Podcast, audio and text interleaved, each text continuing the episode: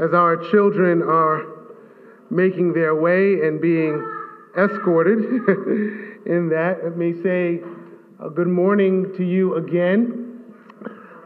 Thank you for the response. My name is Irwin, and I am one of the pastors here at Grace Mosaic, and in my role as a pastor here, I actually serve our entire network of congregations downtown Meridian Hill and here at Mosaic. And this morning, I get to start a short series with you. It really is a bit of a continuation from where we have been with Pastor Russ for most of this year, focusing on the kingdom of God. My focus for us over these next few weeks that I have the opportunity to proclaim God's word from the book of Acts is just a continuation of that, and this focus on the kingdom of God. I want to talk to you this morning before we read our scripture. The message this morning is titled Extreme Makeover, Spirit Edition. Extreme Makeover, Spirit Edition. And the point of this message this morning is simply this: that God has sent the Holy Spirit to empower His church for kingdom mission. God has sent the Holy Spirit to empower His church for kingdom mission. Would you look with me at the first 11 verses of the first chapter of the book of Acts? Acts chapter 1 and verses 1 through 11. It will be on the screen in front of you, or you can have it on your device in your hand or your Bible. Let's hear God's word. In the first book, O Theophilus, I've dealt with all that Jesus began to do and teach until the day when he was taken up, after he had given commands through the Holy Spirit to the apostles whom he had chosen.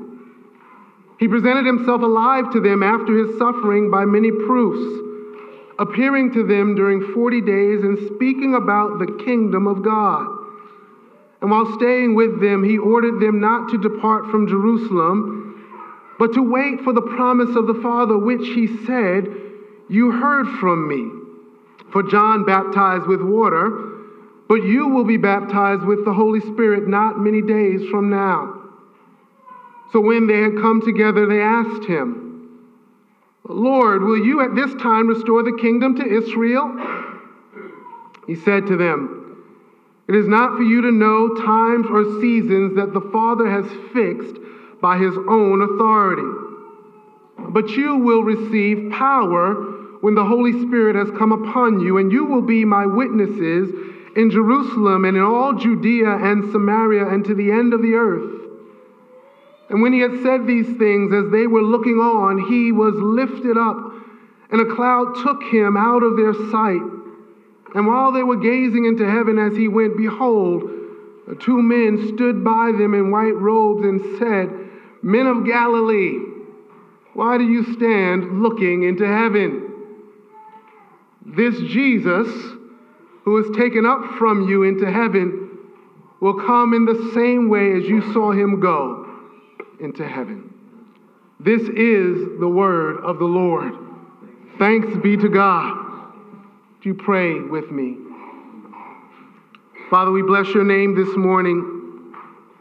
We bow before your throne of grace with thankful hearts for this, your word, that is not dead, but that is living and active, that is sharper than any double-edged sword, that pierces to the division of soul and spirit, joints and marrow, judging the thoughts and the intentions of the heart. And our confession this morning, Lord, is that every heart in here is naked and exposed to you, the one to whom we must all give account. And so, Lord, we know that means that you know precisely what we stand in need of this morning. And so would you be pleased to take my weak and unworthy efforts in this your word and come and meet us where we are and give us what we need. Lord, if we need faith, would you in your mercy give us the gift of faith this morning?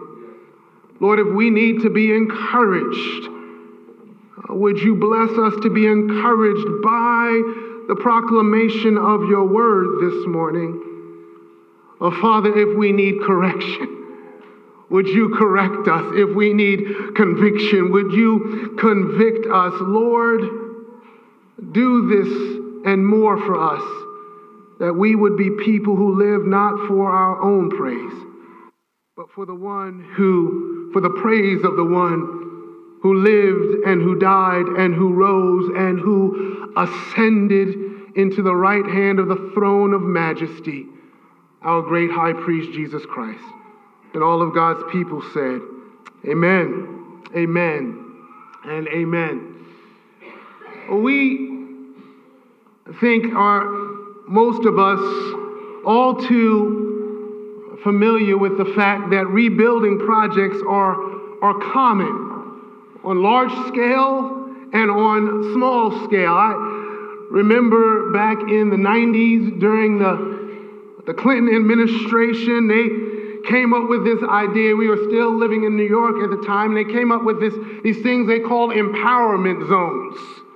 There were these parts, particularly in New York City and Harlem and neighborhoods of Brooklyn that were designated through this project as empowerment zones. The idea was to encourage businesses to open and to expand and hire local residents in these distressed neighborhoods to help renew and revitalize them and make them attractive places to live and to work. These neighborhoods were in need of a makeover. And in some of those cases, actually, sometimes the makeover meant displacement. Now, some of us in here have taken on our own makeover projects in our homes. You may have bought a house knowing that it needed some work. There were projects that had to be completed for the house to be just the way you wanted it to be. In fact, it doesn't matter if you live in a house or a condo or an apartment or whatever the case may be, you can quickly think about things you'd like to do to make your house better. So whether it's a large-scale government project or your own personal restoration plan, we all get the fact that stuff falls apart. And when it does, restoration is necessary and a plan has to be put in place. We accept it as a fact of life that things fall apart and are given to decay and become in need of repair. And even though we know this is true, we don't necessarily like it. We wish that things, including us, didn't fall apart into disrepair. Dennis Johnson, in his book, The Messes of Acts, puts it this way. I think he puts it well when he says, still, it bothers us that things fall apart. We buy a new house, the drains back up. We buy a new car, it's scratched in the parking lot, or the dashboard clock loses time. Clean air and water get polluted. It's easier to foul up a coastline with crude oil than it is to clean it up.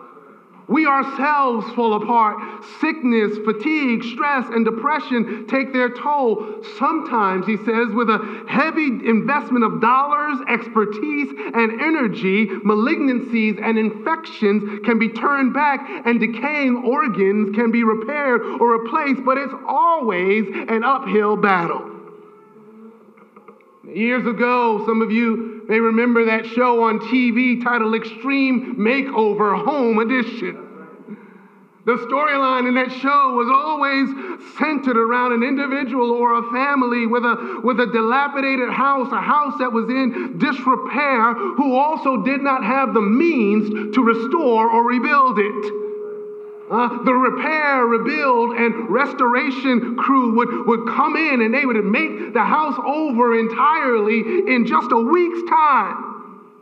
And it was always also the case that the people who received the new house had been in need of this makeover for a long time. They'd been fighting this uphill battle for a long, long time. Well, with a sermon title like Extreme Makeover, Spirit Edition, you can probably figure out where I'm going. Things have fallen apart in God's world. Things have been falling apart in God's world for a long time. When we look at the world, it's almost often like one of those never-ending construction projects. You know, those highways and some cities that you're on, some streets, every time you drive down for years, you're like, this thing is always under construction. When are they going to get finished with this road? Seems like that is the case in this world. But one of the things that the Bible shows us is that God has his own extreme makeover plan. And even though it can seem like a never-ending uphill battle, the kingdom of God has broken in on this world, and it is overcoming it. God's extreme makeover plan is taking place by the work of his Spirit in the lives of his people. That is the theme that runs through this entire book of Acts. We're describing it in these few weeks as the Spirit of God at work in the world through the church. And as we work through these verses this morning in Acts chapter 1, under the title Extreme Makeover, Spirit Edition, we will see the writer Luke beginning to introduce this theme for us, that God has sent the Holy Spirit to empower his church for kingdom mission. And as we talk about God making over the world, really there are two main things I want to get across to us: that God is making over the world by his Spirit, and God is making over the world by his church. And look, to say that God is making over the world is a really big claim. At some level, it seems absolutely ridiculous and silly to say, given everything that we know and experience every day. But Luke, he was not delusional and he wasn't kidding about what he writes in this book. Acts, the book of Acts, is the second volume that he wrote about the life and ministry of Jesus Christ. His first volume, of course, is the Gospel of Luke. And he says to the same person, to Theophilus, at the beginning of the Gospel of Luke, in verses 1 and 2 of his Gospel, he says, in verses 1 and 2 of this book, Acts, he says, in the first book, I wrote about all the things, O Theophilus, which Jesus began to do and teach until the day he was taken up, after he gave commands to the apostles through the Holy Spirit, those whom he had chosen. And notice a couple of things. In the introduction to the Gospel of Luke, Luke chapter 1, verses 3 and 4, Luke says to Theophilus, it seemed good to me also, having followed all things closely for some time past, to write an orderly account to you, most excellent Theophilus, that you may have certainty concerning the things you have been taught. So first, Luke's reasoning hasn't changed when he starts to write Acts. He wrote his gospel to give certainty about who Jesus is and what Jesus said and what Jesus did. And what is obvious is that the life of following Jesus is not a life that is free of doubt. We need certainty. He still wants Theophilus and us to have certainty. Luke knows that certainty comes from the Spirit of God confirming in our hearts the truth of God's word. Did you catch what he said in verse 2 of our text? That Jesus gave commands, he gave instructions to the apostles through the Holy Spirit. This is Jesus instructing his apostles. Listen, this is Jesus instructing his apostles after his resurrection and before he was taken up, before his ascension to the throne of God. This is the in-between time that Luke is writing about. And Luke says that the resurrected Jesus gave commands to the apostles through the Holy Spirit. Jesus says to the apostles in verses 4 and 5 of our text, "Do not depart from Jerusalem, but wait for the promise of the Father, which you heard from me. For John baptized with water, but you all will be baptized with the Holy Spirit not long after these days." Next week, as Pastor Joel said, is Pentecost Sunday, and we will be looking at the day of Pentecost in Acts chapter 2. But Luke is saying to us in verse 2 of this text that the Holy Spirit was active before Pentecost. The commands that Jesus gave the apostles after his resurrection that came out of his mouth were given through the Holy Spirit. Well, what's the point? The point is, listen, that if those commands were going to be received and believed, it had to happen by means of the Holy Spirit. You will never receive, you will never believe the words of Jesus without the work of the Holy Spirit. Listen, and the second thing I want to point out, that it follows naturally. He's not just writing so that we can have certainty about what Jesus did and taught, but have certainty about what Jesus continues to do and teach.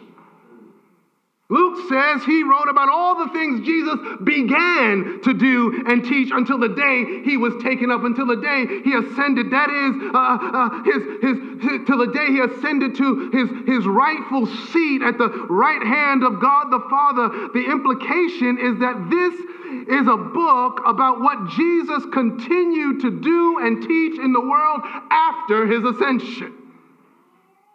In other words, his ascending to the throne of God was not the end of his activity. In other words, Jesus is still at work. He's still at work here and now, and today. This book is titled Acts for a reason. It's historically called Acts of the Apostles, but listen, I got a longer title for the book. I would call it the Acts of the Apostles, let me back up. I would call it the ongoing work of and words of Jesus by his Spirit through the apostles and the church. Did you get that? That's a too long. The ongoing activity of the words and works of Jesus by the, yeah, that's a little too long. Acts is good, huh? All right, let's stick with Acts. Listen, here's the deal though. Acts helps us to see how Jesus' work continued back then and still continues today. Understand, to make this claim that God is overcoming the world, you have to know and believe that Jesus is still at work. That he's still at work, exercising his presence and his authority in spite of his physical absence. This exercise of his presence and authority, everything Jesus began to do and teach was focused on the kingdom of God. In the Gospel of Luke, chapter 22, verses 28 and 29, Jesus says to his apostles, he says, "You are those who stayed with me in my trials." And he says, "And I assign to you, as my Father assigned to me, a kingdom." The apostles are now engaged in kingdom mission from beginning to end. Every detail of Acts is about the message of the kingdom of God. It is about the kingdom of God breaking into and overcoming the world. Did what Luke says in verse 3 of our passage, did it hit you? Do you recognize the impact? He says that Jesus presented himself alive to the apostles whom he had chosen. He presented himself to them after his suffering by many proofs. His death on the cross wasn't the end, and his apostles knew that. They knew this as an undeniable fact. They were eyewitnesses of his resurrection. But there's this thing tucked in at the end of the sentence. He appeared to them over 40 days. And what did he talk with them about over the course of those 40 days? It says over 40 days, Luke says, he appeared to them and spoke to them about matters concerning the kingdom of God. His subject matter was the kingdom of God. In those 40 days that he spent, that the resurrected Christ spent with the apostles, Jesus had a one-track mind. The most important thing for them had to be the kingdom of God. Well, what in the world is the kingdom of God? What is the kingdom of God? And what's so important about it to consume 40 days of straight teaching? I know we just got through with that sermon series, so I know y'all got it all wrapped up and buttoned up, kingdom of God. But this is for those who were here for the sermon series. I love this definition of the kingdom of God that I got from while I was in seminary reading an old Dutch theologian, Gerhardus Vos. And when he was studying the Gospels, Vos was focused on what the kingdom of God means to Jesus. And he writes this, he says, to Jesus, the kingdom exists not merely where God is supreme, for that is always and everywhere true. The kingdom of God is not simply where God has supremacy, because you can't go nowhere or be at no time where that's not true. But to Jesus, the kingdom of God is where God supernaturally carries through his supremacy against opposite and opposing forces and powers and brings people to the willing recognition of this. Jesus talks about the kingdom of God. He is talking about where God carries through his supremacy against the forces that oppose it, and he brings people like you and me to the willing recognition that he's Lord and God is supreme. Jesus is telling his apostles that the Father's extreme makeover plan is in effect. There's going to be some supernatural carrying through of God's supremacy against all those forces that oppose it. And they're going to see that people have no choice but to recognize it. And the apostles have to get that singular message ingrained into their heads and their hearts, because those forces opposing God's supremacy are very real. And can I tell you, it's not just the apostles who are with Jesus over those 40 days that have to get this into their hearts, get this singular message about the kingdom of God into their hearts. Because listen, the forces that oppose God's supremacy are still very real. So watch this. Luke begins this book with Jesus instructing his apostles on the kingdom of God. Let's take a peek at the end of the book and see what it's talking about. If you turn to the very end of the book of Acts, Acts chapter 28 and the verses 30 and 31, in that scene, the apostle Paul is under house arrest in Rome. And the very last message in the book of Acts is this.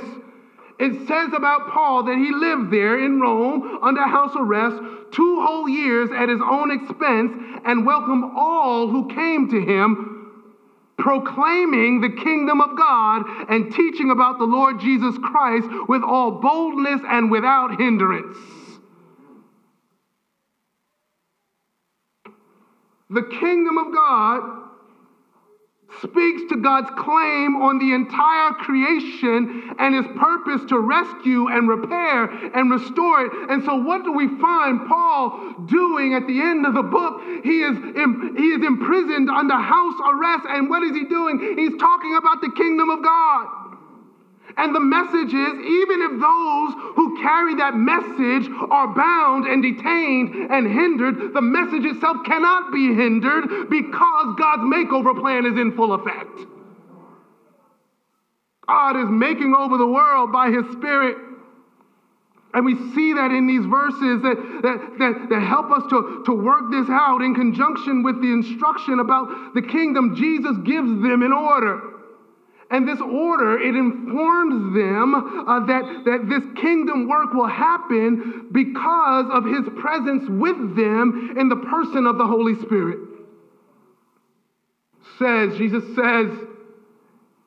Jesus commanded them, don't depart from Jerusalem. Wait for the Father's promise that you heard from me.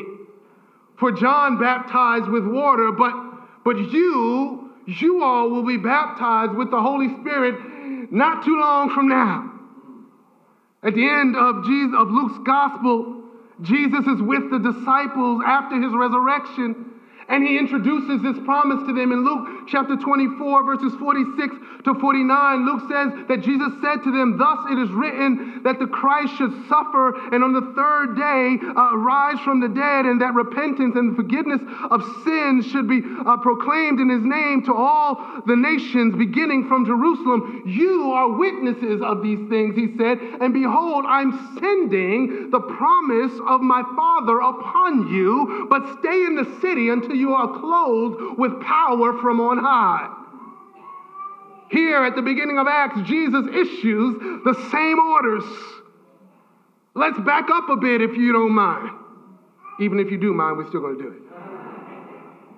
When John the Baptist came on the scene, preaching to Israel and all around the region of the Jordan River, he proclaimed to them a baptism of repentance for the forgiveness of sins. And when they asked John if he was the Christ, if he was the Messiah, Luke says in chapter 3 and verse 16 of his gospel that John answered them all saying, I baptize you with water, but he who is mightier than I is coming. The strap of his sandals, I'm not worthy to untie. He will baptize you with the Holy Spirit and with fire.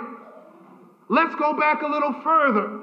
The prophet Isaiah, in Isaiah chapter 32, verse 15, the prophet, he looks forward to a day when the Spirit of God is poured out on us from on high, and the wilderness, he says, becomes a fruitful field, and the fruitful field is deemed a forest. The prophet Joel, he looks forward to a day in Joel chapter 2, verse 28, when the Lord will pour out his Spirit on all flesh, even, he says, on male and female servants.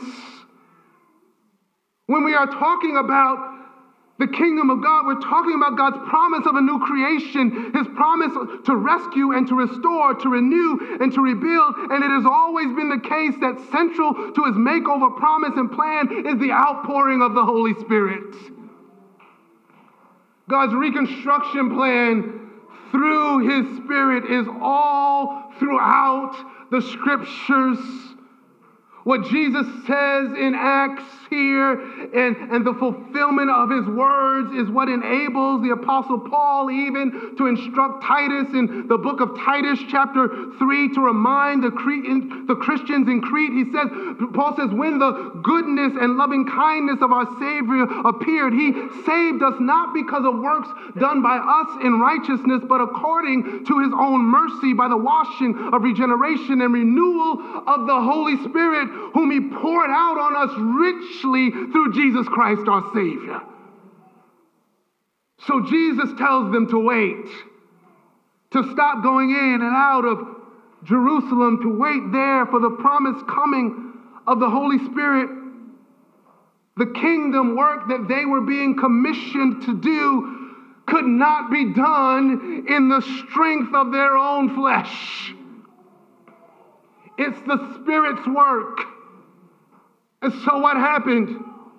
Like 10 days after Jesus spoke these words, the Spirit was poured out. What Jesus said would happen did happen. And so listen, we shouldn't be confused. We're not looking for some fresh outpouring of the Spirit like what happened at Pentecost. Yes, even today we are looking to be led by the Spirit of God if you've come to faith in Jesus Christ. But Paul could tell Christians that God has lavishly poured out the Holy Spirit upon us already.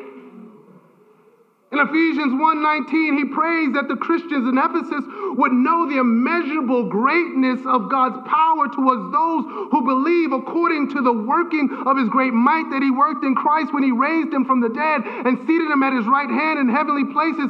He's praying that believers in Jesus know that the same power of God that raised Jesus from the dead was at work in them. The power of God who raised Jesus from the dead is a person, the Holy Spirit. So we don't spend time necessarily praying to God for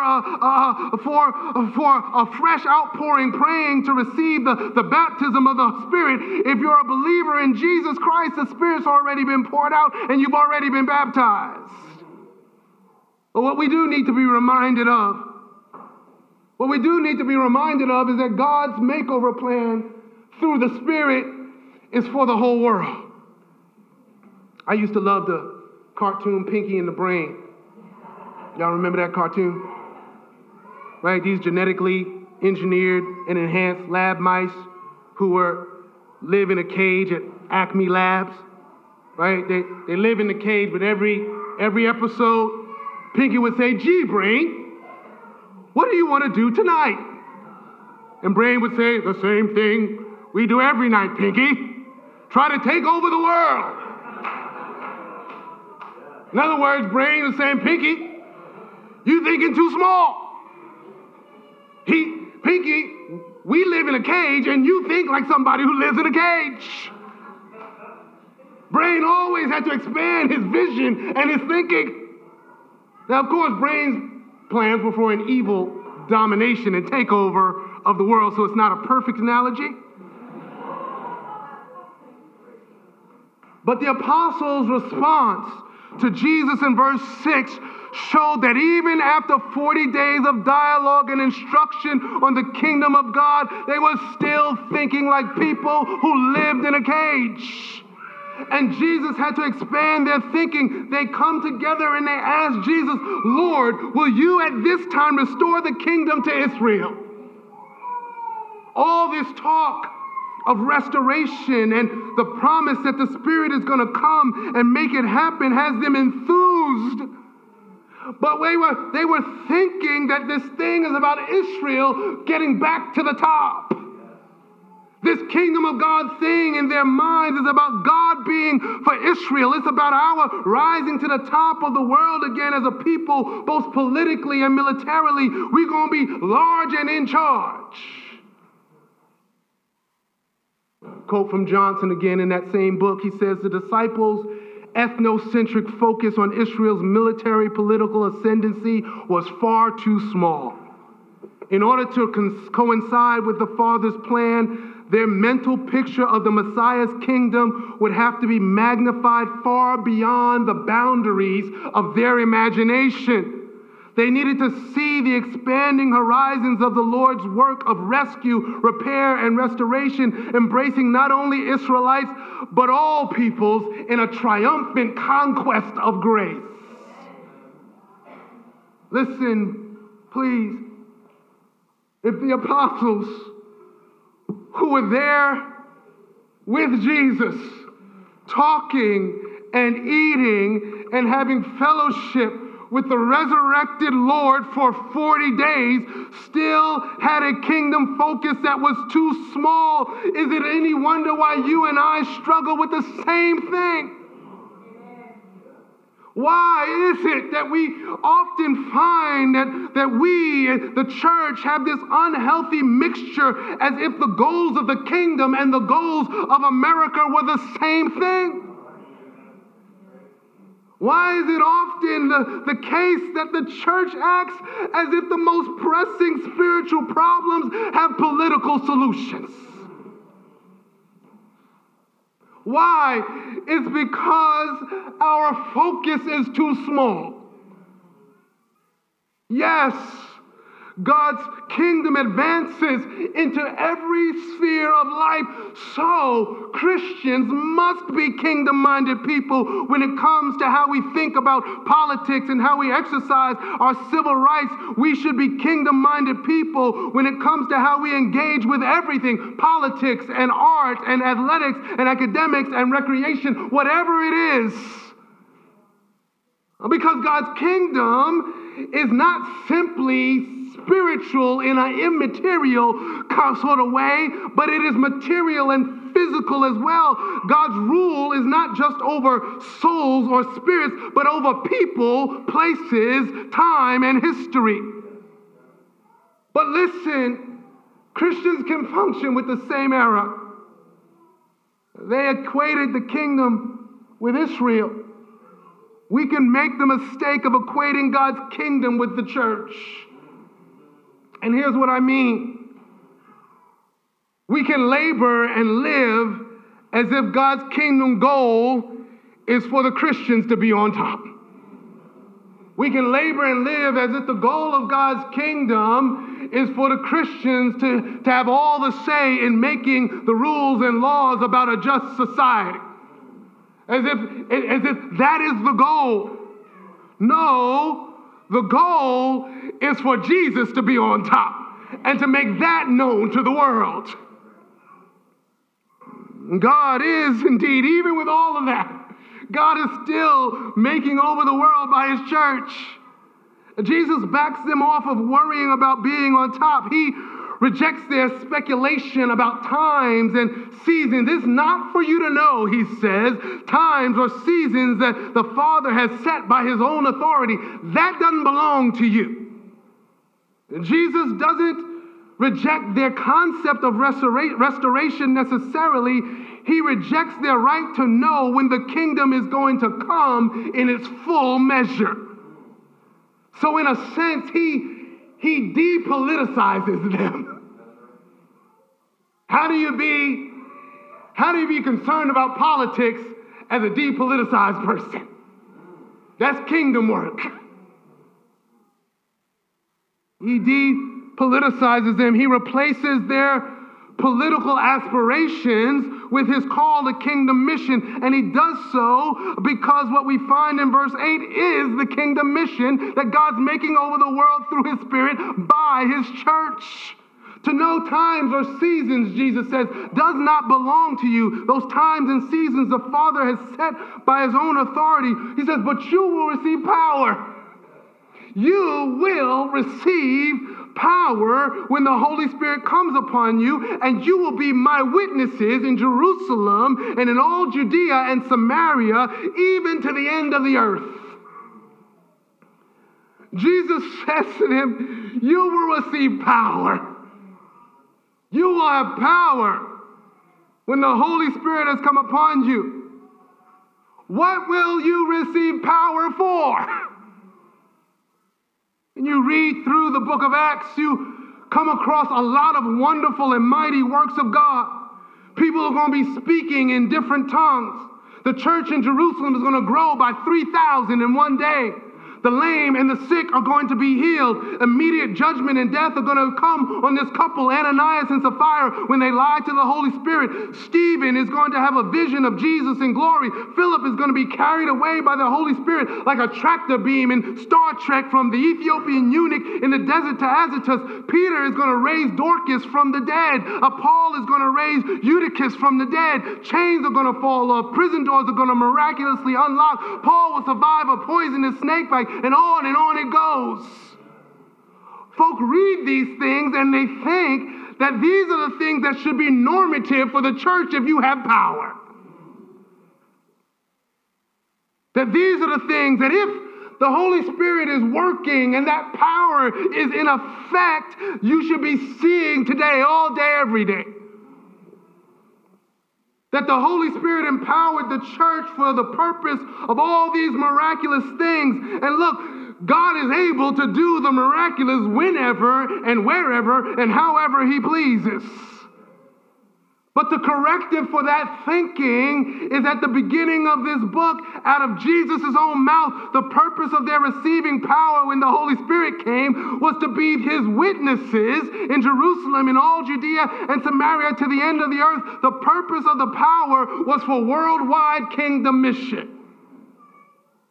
The purpose of the power is to know that Jesus didn't just send out the church out on our own and say, okay, guys, you now seen the fulfillment of the promise. I'm alive. That should be enough for you. Now go forth with that knowledge.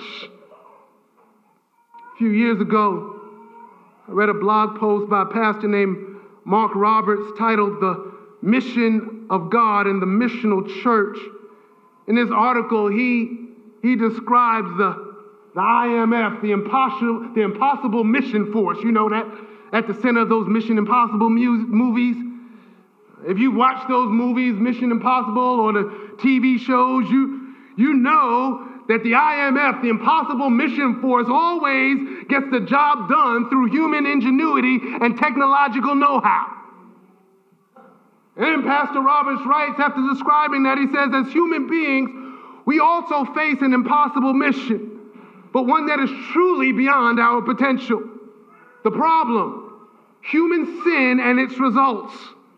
The mission, to undo the dire effects of sin, to bring reconciliation between us and God, and to extend that reconciliation to all creation. He says in the quotable phrase of N.T. Wright, it's the mission of putting the world back to rights. The mission's degree of difficulty, he asks, utterly impossible.